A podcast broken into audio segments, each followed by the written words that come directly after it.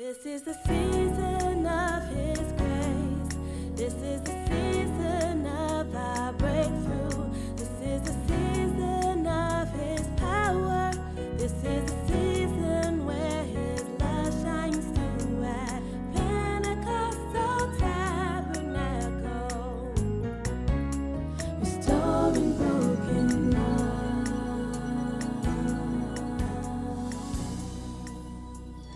our speaker, uh, for some of you, is no stranger. Uh, she's no stranger to you. Uh, Dr. Virginia Ward is the assistant uh, dean at Gordon Theological Seminary, particularly the uh, the uh, Boston campus. Uh, she's also an expert in youth ministry. I was I was going through a book called uh, Growing Young, very, um, very uh, wonderful. A lot of research done by, I believe, it's Fuller Goss, Fuller uh, Theological Seminary. Was it Fuller? Yep. And I'm, you know, I'm going through the book, and all of a sudden, and we talked to our expert, uh, Virginia Ward. I said, "Wait a minute, I know her," uh, and so. Um, uh, I couldn't think of a better person to speak on my 60th birthday. And the reason why is because she has a very powerful prophetic anointing. You can say, How powerful is that? Before I had children, before I had children, she was the first one to regularly call me bishop. And here we are now, over 30 years later.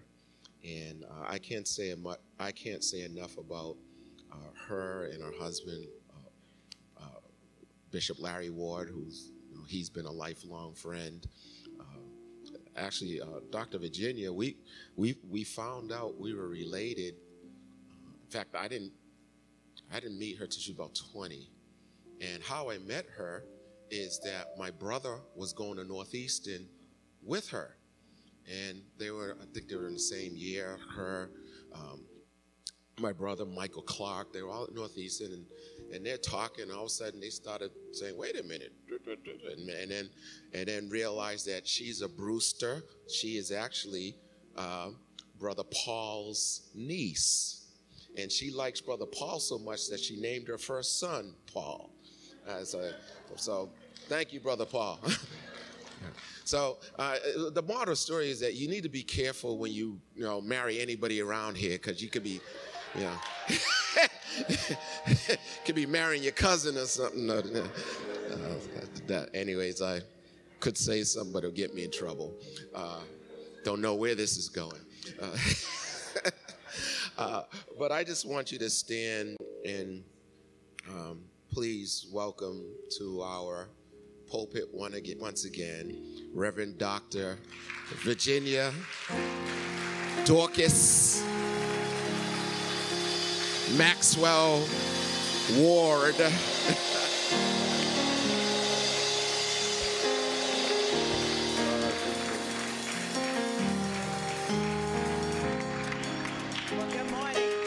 the shadow. Good morning. You may be seated in the presence of the Lord.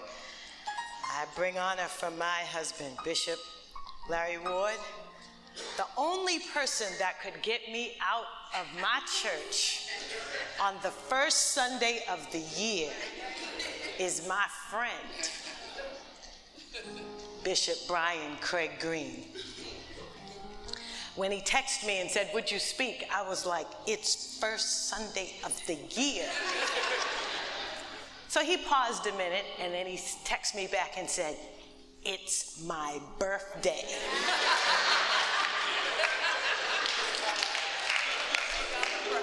What's a friend to do? Then he texts back, It's my 60th birthday. And I said, Okay, I cannot deny my friend. This morning, I have an assignment, and to my lady Elder Carmen, who's also a friend, good morning. Can't leave out the First Lady. I have an assignment today. Initially, when I was coming and agreed to come, I said, okay, great, I'll do this big PowerPoint thing and teach. And the Lord said, no, no, no, no, no, no, no. I want you to have a conversation with Pentecostal Tabernacle. In fact, I really want you to have a conversation with Brian. I mean no disrespect when I leave the title out from time to time. I will include the title, but I need to have a conversation with my friend, Brian Craig Green. And we will do this in a public space. And we will also have a conversation with the bishop Pastor Brian C. Green. And then we will have a conversation with Pentecostal Tabernacle and all of those that are here. Whether you're a member here, a friend here, a guest, it doesn't matter. You are here today. So this conversation, you are a part of this conversation. Is that all right?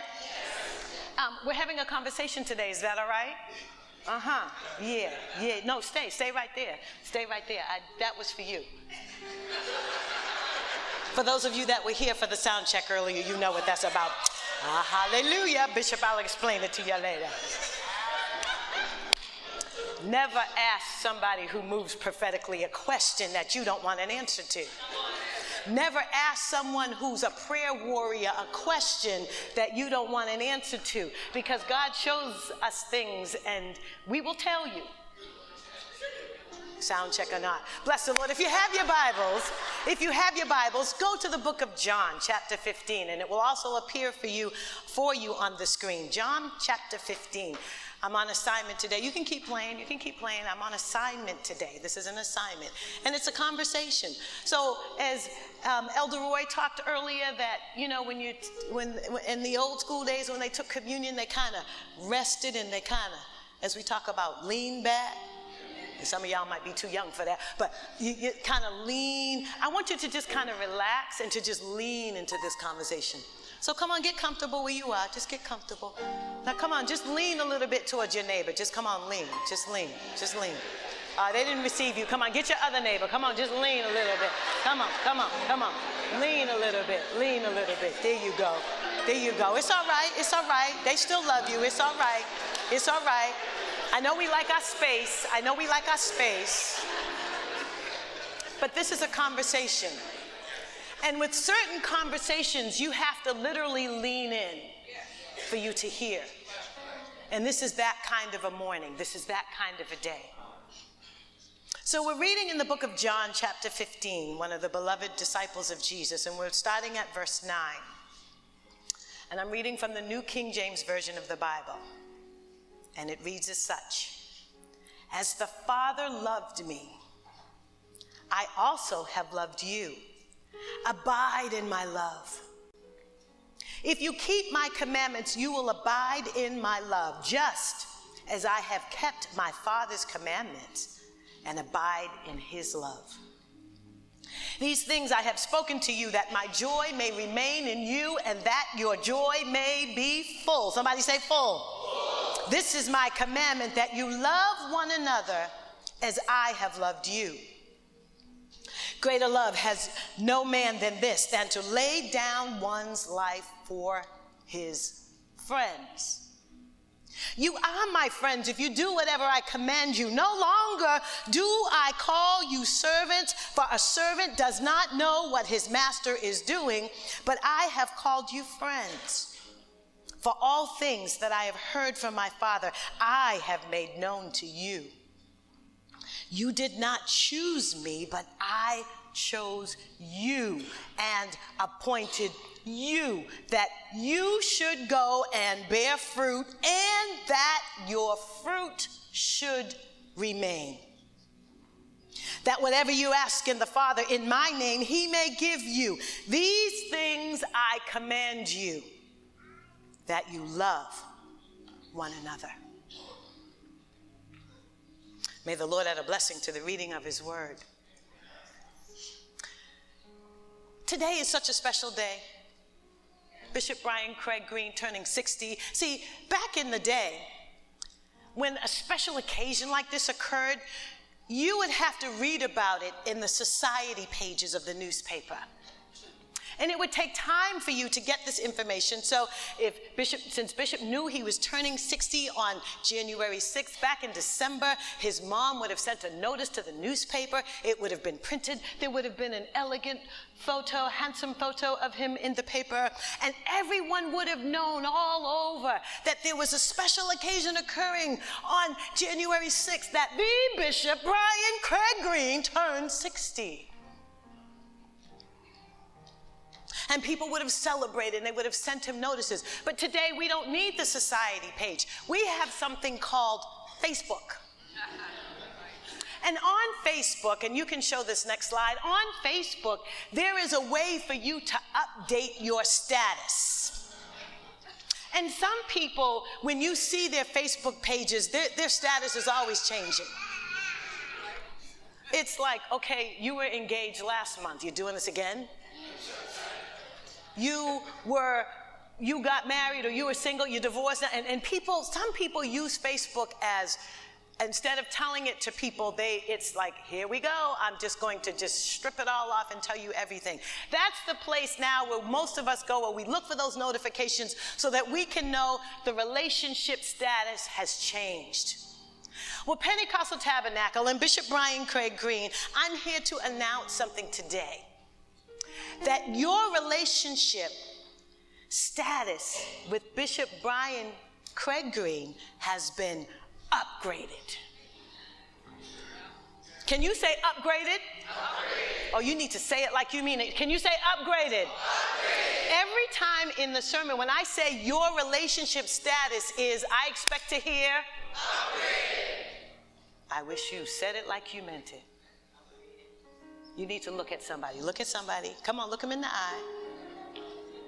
Say, I have been, upgraded. Try somebody else. Say, I have been, upgraded. upgraded. Bishop Brian Craig Green. You have been upgraded. But it doesn't stop there. Pentecostal Tabernacle, or anyone here under the sound of my voice, you have been upgraded. In fact, the worship team, oh my, your songs were just all up in it. Your songs. In fact, this upgrade, although it's been declared, it has already happened. Some of you are feeling this angst. You're trying to figure out what has happened, what's going on. The, it's because the upgrade already exists. You haven't stepped into it yet. And today I'm calling you. The invitation is already out there. So today I am calling you into the upgrade. Jesus, here in this passage, he is upgrading his disciples. You're good. You can stay there, but you're good. Um, Jesus is talking to his disciples. As we heard earlier, we had communion. Jesus already was in the upper room with his disciples. They already had the Last Supper. He is preparing to die. He is preparing to go to a new place. He is preparing his disciples for the place that not only he is going, but where they are going. He's preparing. This discourse takes place after that upper room space, and he's still talking to them. And he says, You know what? I'm reminding you, love one another. He brings them back to the foundation stone of love. He says, Come back, come, come, hit, whoop, whoop, whoop, bring it on back, bring it on back. Something is about to come your way, and I need to remind you love is the foundation stone. And he says, And you know what? You know what? I need to tell you something else that our relationship is about to change. I like the King James because it says henceforth. So the henceforth means as of right now, beginning right now. Somebody say now. Now. now. Beginning right now, our relationship has changed. You have looked at me as the master. You have looked at me as the one who gives you, who provides for you, and you do whatever I ask you to do. And he says to them, I am no longer calling you a servant. You are no longer that type of disciple that says, y'all, some of you may have seen Coming to America. There's a scene in Coming to America that I love. So they, they picked, his father has picked Eddie Murphy's wife, and she comes in and she's beautiful. And he says, Can I speak with her for a moment? And so they go and have a conversation. And he asks her, I want to find out if you have a brain. Ladies, think about this. The brother wanted to know if the sister had a brain. So he said to her, I want to know what you like. And he said, What do you like? She said, Master, from the foundation, since I was born, I was trained to like whatever you like. And he said, No, no, no, no, no, no, no. I know what I like. But what do you like? And her response was again, Whatever you like. That's the mindset of a servant or a slave. Up until this point, Pentecostal Tabernacle, you have done whatever Bishop Brian Craig Green has asked you to do. Some of you have done it without thinking and processing it. Whatever he likes. But henceforth, I call you no more servants. You are now friends. The relationship has been Oh, some of you all still awake. Thank you, thank you. Henceforth, Jesus tells them, You have left the whatever you like state, and now you've moved to a place because all that the Father has made known unto me, I am making known unto you. I'm teaching you the strategies. I'm teaching you what God is saying and what, what that looks like so that you can interpret and you can process. And how does that take place? How did Jesus invite his disciples to know all of what the Father has taken place? Something that your bishop has done very well also through prayer as they spent, he took them to the Garden of Gethsemane. And if you've never been to Israel, I would invite you to come and to see it in the garden where he, where he knelt, where he wept, where he said, God, not my will, but your will be done. In the current Garden of Gethsemane, there are old, old tree barks. They look dead, but there are living things growing out of them. It continues because that is the place where Jesus said, Not my will, but your will be done. He found the Father's will and he went after it. He became a friend of God because he obeyed what the Father said. Jesus said, If you love me, you will keep my commandments. You will do what I ask of you. Not as a servant, but as a friend. I'm nervous now because the word friend has been watered down. Love social media, but we today, a lot of our terminology has changed. It's been watered down. So we think we're friends just because you get to connect with me on Facebook. Oh, no. See, what you may not know about your Bishop Brian Craig Green is we, we've had several conversations on friendships, and we've been very disappointed over some friendships and been overjoyed over some friendships. That our standard is here. The standard for friendship is here. See, when Jesus is saying to them, You're my friends, he's saying, You know what it means to be loyal. Do we even know what loyalty is today? Loyalty means being faithful to something when it's good, when it's bad, whether you feel like it or not. Loyal. We used to have brand loyalty. I only buy cream of wheat. I won't buy anything else. There's certain kind of oatmeal. I only buy Quaker oats. There's certain brand loyalty. We don't have that anymore. People looking for something cheaper, something quicker in friendships and in relationship, loyalty is key. Even if you can't be there, you say, I'm sorry, I can't make it. I still love you, boo. But I can't make it. See, that's what a friend does. A servant or slave goes, somebody else will fill in. I don't need to tell him I ain't coming. You are no more servants. You are friends because your relationship status has been See, if I was one of the disciples, I might have had some issues with Jesus at that point because he says, If you love me, you will keep my commandments. If you love me, you will do what I say.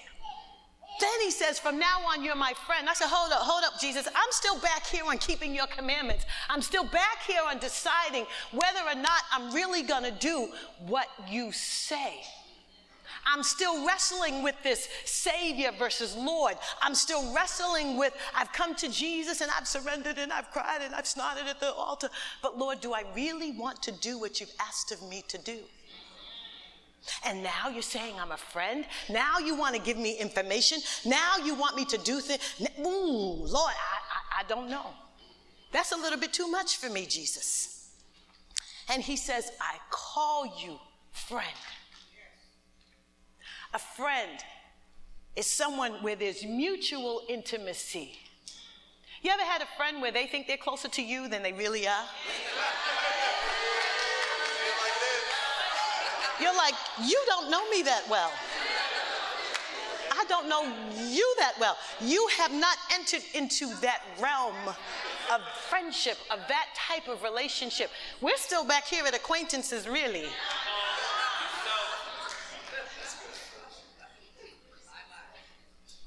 Jesus says, no, no, no, no, no. Make no mistake. I'm upgrading you into a new place. And as a friend, you get to do. Somebody say, do. do. You get to do. As a friend, I chose you. See, back in the day, to be a disciple, you would look to say, okay, who do I want to follow? Ooh, I like Bishop. I'm going to follow him.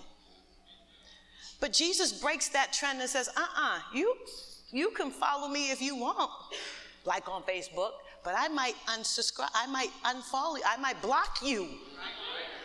Jesus says, no, no, no, no, no. I'm choosing you. And when I choose you, I ordain you, I strengthen you, I equip you to do something. I don't choose you just to sit here and look handsome or look cute. I'm choosing you to be on mission. I'm choosing you because there's something that the kingdom of God has need of from you. Yes. Pentecostal Tabernacle. You are friends. Your relationship has been because there's something God wants from you individually and from this body collectively.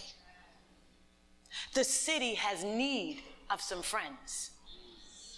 This region has need of some friends. I don't know how many countries are sitting here represented, but the nations have need of some friends. People who are going to do the will of the Lord, do his commandment, follow what he says, and be on mission individually and collectively. So, what is a friend? We go back to that again. So, not only is there an intimate relationship, there is an assignment of a mission. After the assignment of the mission, there is an accomplishment of that mission. Jesus, again, is about to leave them, and he wants to make sure what he has started will be finished. So he's placing this mission into the hands of people who he now calls friends. Well, let's look at some of those friends because I don't know about you, I've had some friendships, I've had some relationships that have not gone so well. I guess I'm the only one. I've had some friends, some people, I'll just look at Bishop Brian Craig Green, who I have let intimately into my life who have disappointed me, who have hurt me so bad, I need five generations, blessing generations, to get over that hurt. I had to keep going back, take it to the Father. Father, help me. Take it to the Father. Father, help me. And yet, we're all called to walk in Psalm 15 He who swears to his own hurt and doesn't change. There are friends that even Jesus had around him. Let's start with the one who disappointed the most Judas. Judas was the one among the ones who was upgraded. He was there when Jesus said, I don't call you a servant anymore, I call you a friend. Judas. Jesus knew from the beginning someone's going to betray me. And the disciple says, Is it me? Is it me? Is it me? No, it's the one who I kiss. You don't just kiss anybody. At least I hope you don't just run around kissing people. Jesus leans over and this friend that I've just upgraded, saw me intimately, walked with me intimately, is going to betray me. And Jesus kissed him anyway. Jesus knew, Bishop Brian Craig Green, that Judas was going to do evil. Judas was actually fulfilling his purpose, and Jesus let him. He's the Son of God. Jesus could have stopped him and said, Judas, no, no, I don't think you want to do that. But he'd been upgraded. So his mission, he had to fulfill his mission, even if it took him out of the will of being with Jesus, but he was still a part of the will of God. Bishop Brian Craig Green, there are some people, Bishop Brian, that you just need to and let them fulfill their purpose. Some of you here, he may. I know what God is saying, but I feel like I should, I feel, I feel, I feel I should do this. Don't blame Bishop, don't blame the church. Fulfill your mission. I don't want to leave you with Judas. We're just going to stay there for a moment because some of you are going, oof. Because you've all had a Judas or two in your life, someone who you poured into. And sometimes it's hard when that Judas is someone that you're related to. All you're trying to do is help them, and they hurt. So even though Judas had been upgraded, he needed to fulfill his mission. Let's move from Judas. Let's go to Thomas. I think Thomas gets a bad rap sometimes. We call him Doubting Thomas. Thomas had one moment and for some reason, we want to carry that moment forever. It was one moment, and it really wasn't a bad moment. He had one moment. And let's dissect what Thomas said.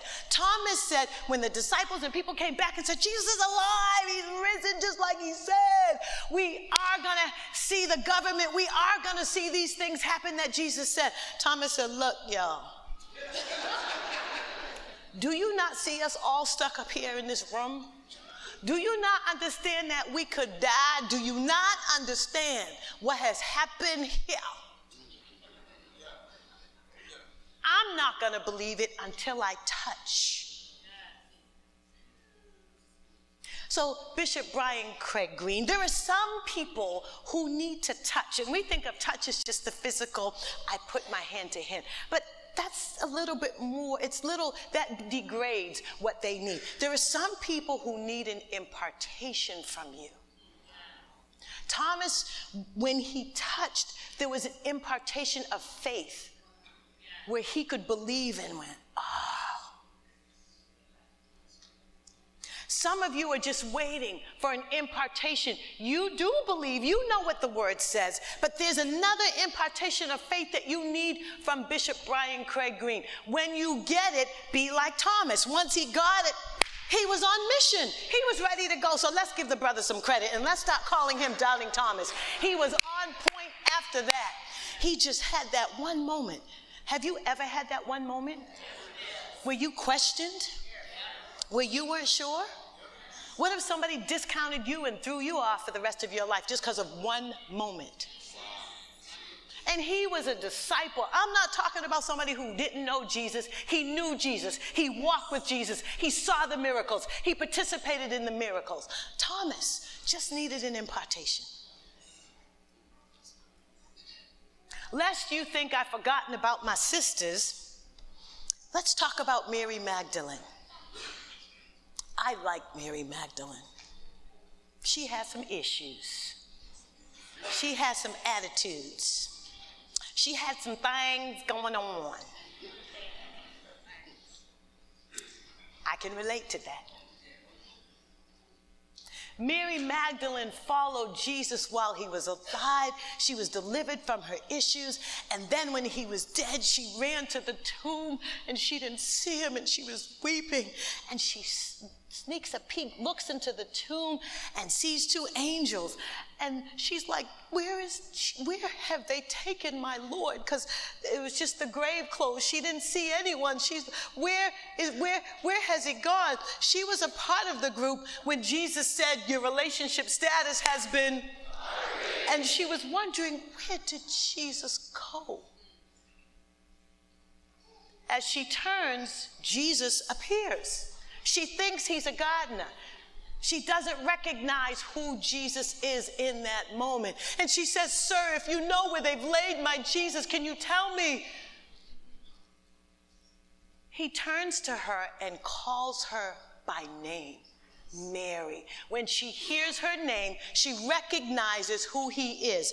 Bishop Brian Craig Green. There are some people that you need to call by name. And I don't mean just calling Vera. You need to say, Vera the intercessor.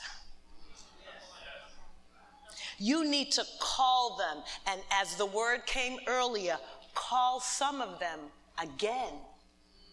Because some of them you've called already. And they've gone their own way and they're so distracted by life. Mary at that point was like, man, everything's just gone. She's preparing for death, and Jesus was calling her to life. I'm alive and I'm here. Do you not see that I'm here?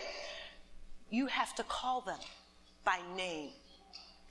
Pentecostal Tabernacle, Bishop Brian Craig Green is going to ask you your name. He does very well with names. He does very well with names. Me, please don't don't get offended if I call you somebody else's name. My son stopped bringing their girlfriends home for a while.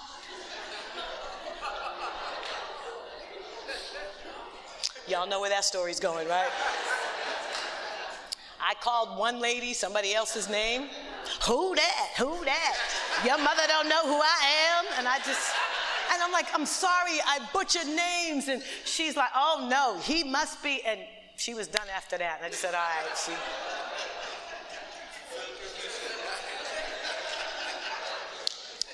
Your bishop makes an effort to know your name. And not only does he know your name, because he's praying for you by name, he knows your nature. God shows him things. When he calls you, move on mission. Move. When he calls your name, move. But lest you think it's all about Mary and Judas and Thomas, I want to take you to one of my other favorite people in the Bible, Peter. Any hotheads in the room? Would you admit you a hothead? Thank you, my sister in the back. Thank you, thank you. Those of us that are a little impulsive, those of us sometimes we speak before we really know what's happening. Those of us that like to fight, ooh, we look for a fight. Come on, bring it. Just bring it. I got you and your mama. Bring it. We'll pick a fight if there ain't no fight, because it's like, come on. Peter. Peter messed up. Peter did some crazy things in God. But Jesus, as Bishop Brian Craig Green, Jesus brought Peter back and welcomed him. Peter, do you love me? Feed my sheep. Peter, do you love me? Feed my lambs. Peter, do you love me? Bishop, you got some Peters in here that have messed up royally. And you have to call them back and loose them on mission. Peter turned the world right side up. But can you imagine after denying Jesus that awkward space when Jesus invited him in and said, Come sit by the fire, have some fish, bruh? Come back to the original mission that I called you to before you denied me three times. Come back. I called you a fisher of men. Now I brought you back to the fish right here so you don't forget. There are some people sitting right here. Just look forward so he don't know who you are. There are some people sitting right in this place who have messed up royally. And you get to call them back. And God's going to use that hot-headed nature of them, of theirs, to do things in the supernatural that others who are afraid to go, they're not going to be afraid to go.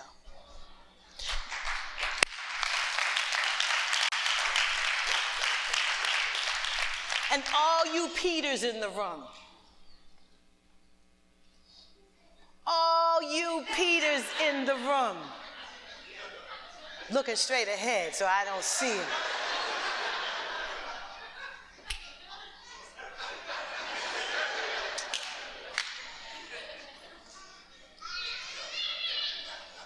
All you Peters in the room. I'm looking down each area. Because Peters, we like to hide. And we will live in a frustrated space because we're not on purpose. And so we take our frustrations out on people and things around us. All you Peters in the room that have gotten off of mission for whatever reason. Maybe it wasn't your fault, and maybe it was. Get back on mission. All you Peters, even if you're downstairs and I can't look you in your eye directly, all you Peters, under the sound of my voice, get back on mission. God has need of you. You haven't messed up that bad. Yeah, you messed up. It's okay. You made some wrong decisions. It's okay. Repent. Come on back, Peter. We need you. Come on back, Peter. We need you in your position, in your place. Peter, we need you. Peter, your relationship status has been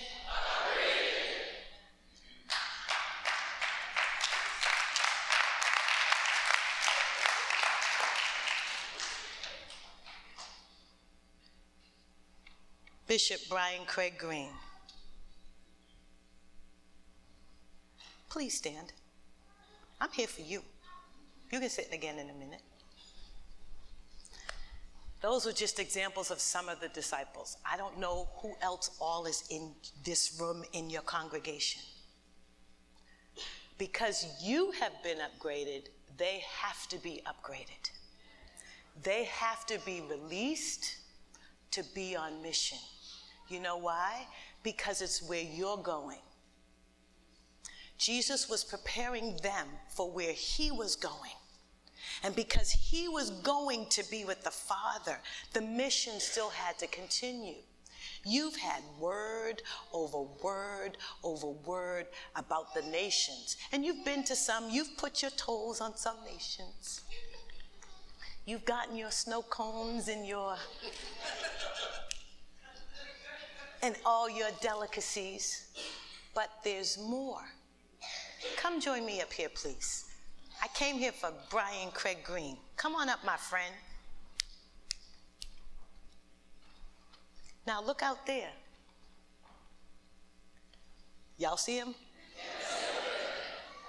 Because of where he's going, you have to be on mission you have to step into the upgrade. You have to step in the upgrade. If you're so dependent on Him, can I borrow you for a minute? What's your name? Fred. Fred, and you? Uh, come, please. Frank and Colin, come. Fred? Fred, okay. Actually, stand right here. Let me get it right. Let me get it right. You clean, brother, clean. I want you to hold that arm. Colin, I want you to come on this side. I want you both to um, um, not gently, but in a manly way, pull on him, but don't rip him apart because he clean today, right? He clean. So he's now try to go somewhere, but you keep pulling on him. Try to go somewhere. Bishop, try to go somewhere. Y'all keep pulling on him. Try to go. Come on, try to go. Come on, try to go. Okay, so stand right there. So because he's made you friends and you're upgraded, if you keep holding on to him, and actually, why don't you hold hands? Because it's mutual. It's not just them holding you, it's also at times you holding them. And I'm going to talk about you in a minute. This is my friend, I can do that. So now, try to go, but don't let them go too far. Go ahead, try to go. Yes, try to go. Keep trying. Give them some room. Let them go some. Now pull them back. so the releasing is mutual. It can be the first one where they're where you're so holding on to him, he can't go. But it can also be he's so holding on to you that you can't go. Thank you all. Y'all can have a seat. I'm going to tease that out a little bit more. Thank you. Yes, you can sit down too. See, there's a requirement on both sides. Jesus could have, he could have said, I'm not leaving my disciples, Daddy. I'm not leaving them. Because, see, after this declaration of the relationship, Jesus talks, tells them about what's going to happen to them through the world. And then he goes into John 17 where he's praying for them. And Jesus says, Father, you gave them to me, I give them back to you. They were mine, but now they're yours. And we say that sometimes as pastors. When y'all sheep act up, we say, Jesus is your church. I'm just telling on us. We say that, but our heartstrings sometimes are still, we're holding on. Bishop Brian Craig Green, you have to cut those heartstrings. Because you've been upgraded, they have to be upgraded. This house is capable of mighty works all of them got to step into their space because of where you're going. It's also because of where you're going. Look at a neighbor. Say, neighbor. neighbor. It's because of where you're going. Where you're going. Try somebody else. Say, other neighbor. It's because of where you're going. This is not just about Jesus. Jesus wanted his disciples to know you are also going somewhere. In this year of rest, I really believe that even in the place of rest, many of you are going to see clearer what God has been asking of you. You've had this cycle of work, work, work, but there's a rhythm of work and rest, a rhythm of work and rest that God calls us to. And in this place of rest, you're going to find what the Lord asks of you. One of the best pieces of advice that I got from a friend of mine when I started traveling,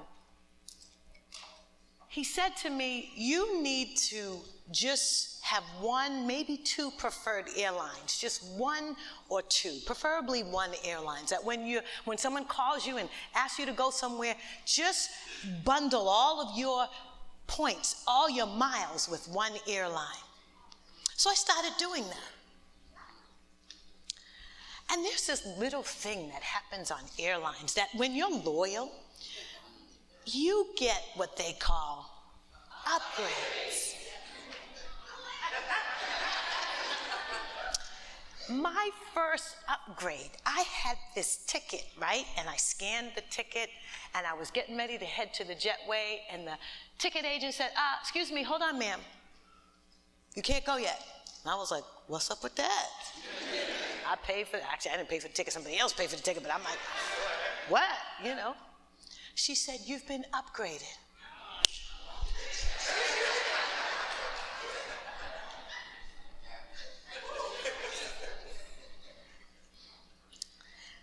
I said, my, my, my. Got my little hot towel to wipe my hands. Ma'am, would you like me to check? And she looked at the seat number and saw I was in one, Miss Ward.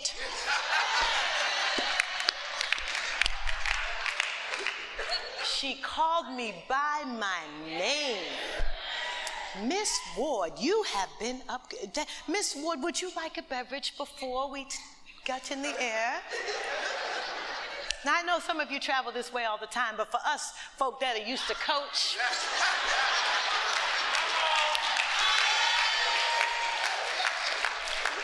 the upgrade was real nice. She got my beverage and I sat there. And, and you know, when you're sitting in first class, when the other people get on the plane, right? You sit there and you pretend that you're reading or you're looking on your phone. You don't look at the other people getting on the plane because we are in first class. But what if I kept my old ticket? And although it had been announced that I was upgraded, I said, Oh no, I'm going to my seat in coach. I'm going to sit here. You see, the reason why, when you're loyal to an airline, that they upgrade you is because somebody else is coming to sit in this seat. I hope you're hearing me. So they need to move me over here so it makes room for somebody else over there. Pentecostal tabernacle, when you're upgraded and you have to leave one seat and move to another, it means somebody else is going to do that. Somebody else is going to pick up that mission while you get to do another mission. If I had chosen to sit in my seat in coach, when the next person came, he or she would say, Excuse me, ma'am, I think you're in my seat. And this is where conflicts arise in church. Can I talk about it a minute, Bishop? Can I talk about it a minute? See, new people enter the scene and they have gifts and talents and they have callings. And because you are sitting here, but you're supposed to be over there, they can't take their position. They can't take their place because you're holding the seat like, this my seat, this my seat, this my seat. And we're so insecure as leaders, we don't get that God has elevated us. He has done what? He's upgraded us to a better place. So your ceiling over here has become your floor as Israel Houghton said. It's the floor. So you start out new, doing something new, trying something new, being stretched. Over here, you're the big fish in a small pond. Over here, you're a small fish in a big pond. When the flight attendant would come to me and say, Ma'am, I need proof of your seat assignment. When I show her I'm in first class, she's to say, You don't belong here. Come, let me bring you to where you belong.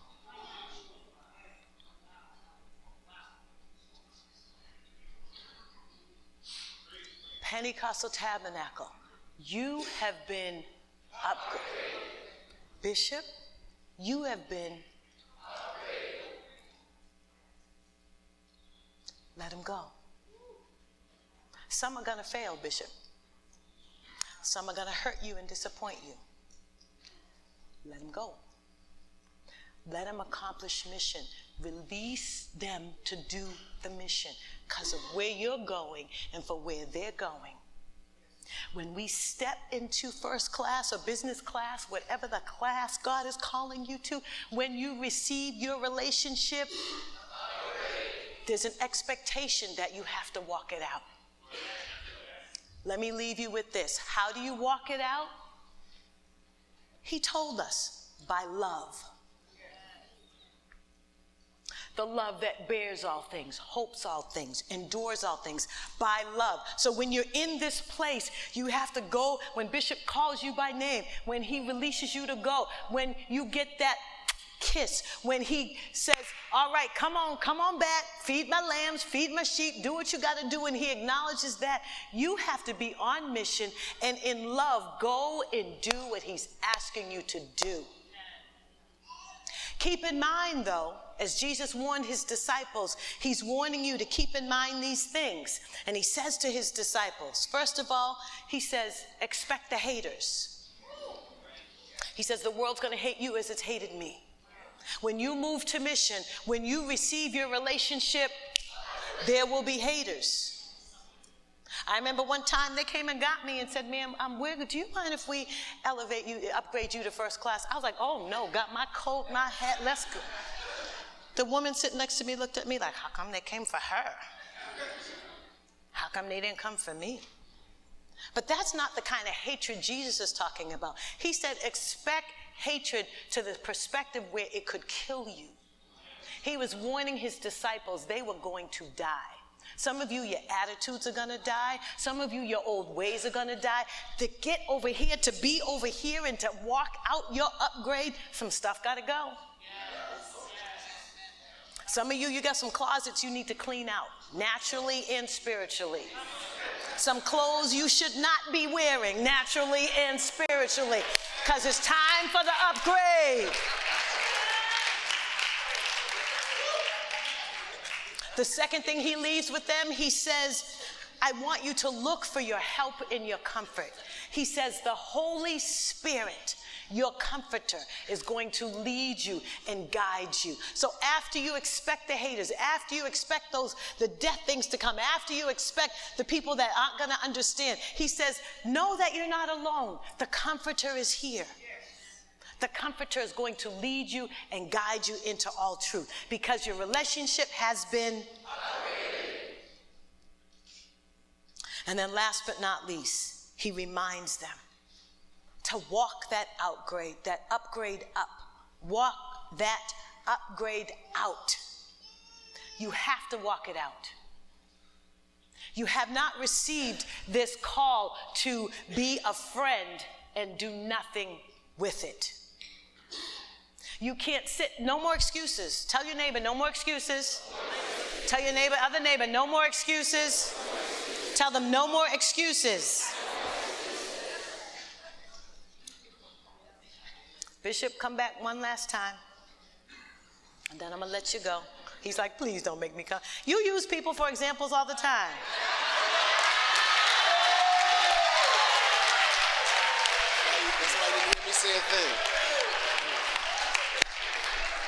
See, y'all don't know. This is my friend. This this is my friend. Okay, we go way back. We go way back. We have been in meetings together. We've caused some trouble together. Jesus. Common's only laughing. Lady Common, I should say.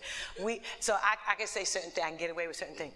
Bishop Brian Craig Green, you are 60. Can you believe it? It's probably still a little not real, huh? That was real. It's real. so, your name means, you tell everybody their name. What does your name, I know you know what your name means. What does your name mean? Uh, strong, courageous. Strong, courageous, that's Brian. What's the Craig? Ah, crevice actually. Hmm? Crevice. Crevice and the green? Color green. The color green. But what does the color green symbolize? Growth. growth, renewal. Brian Craig, so Brian, high, noble, hill.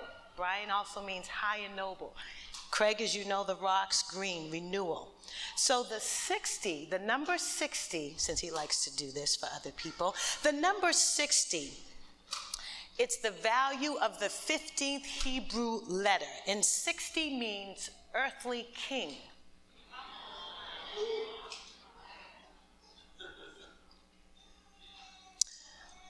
Sixty is marked in China by the age of you've reached a full life cycle.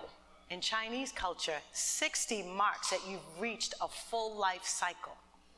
And after 60, you begin a new life.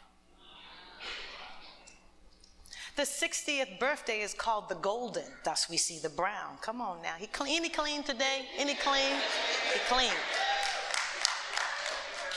Golden. He got the shoe matching the tie. Y'all saw that, right? Okay. The 60th birthday in Jewish culture is a big one. It means that you have avoided premature death. It's also an official invitation into the ranking of the older into old age. We don't like that part, but it's official. But but the alternative is right. You have entered into the ranks of those who are wise. You have entered into the ranks of those who sit and get to speak as the earthly king. The expectation now in, in this realm is that your friends, not subjects, not slaves, get to do the work. Let's see your hands.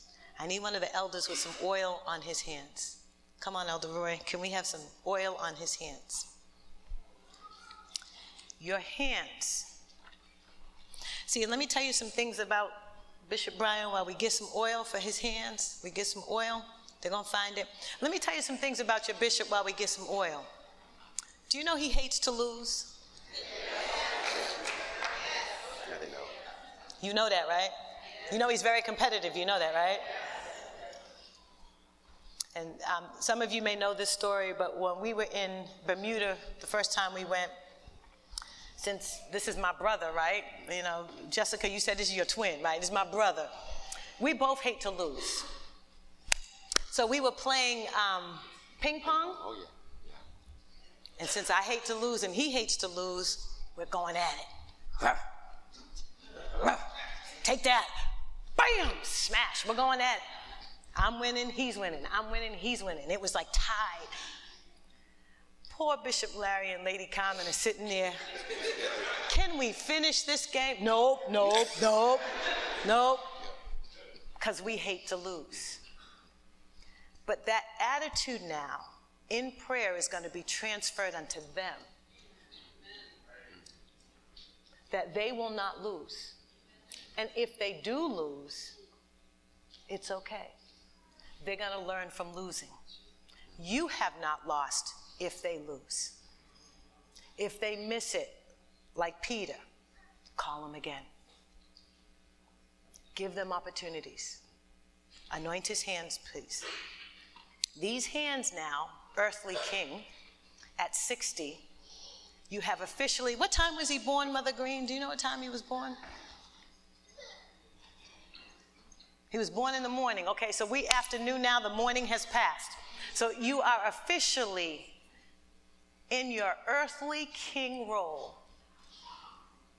You are officially, you have officially entered into this place of wisdom amongst the elderly. You have to rule King Brian Gregory you to square your shoulders and hold your head up.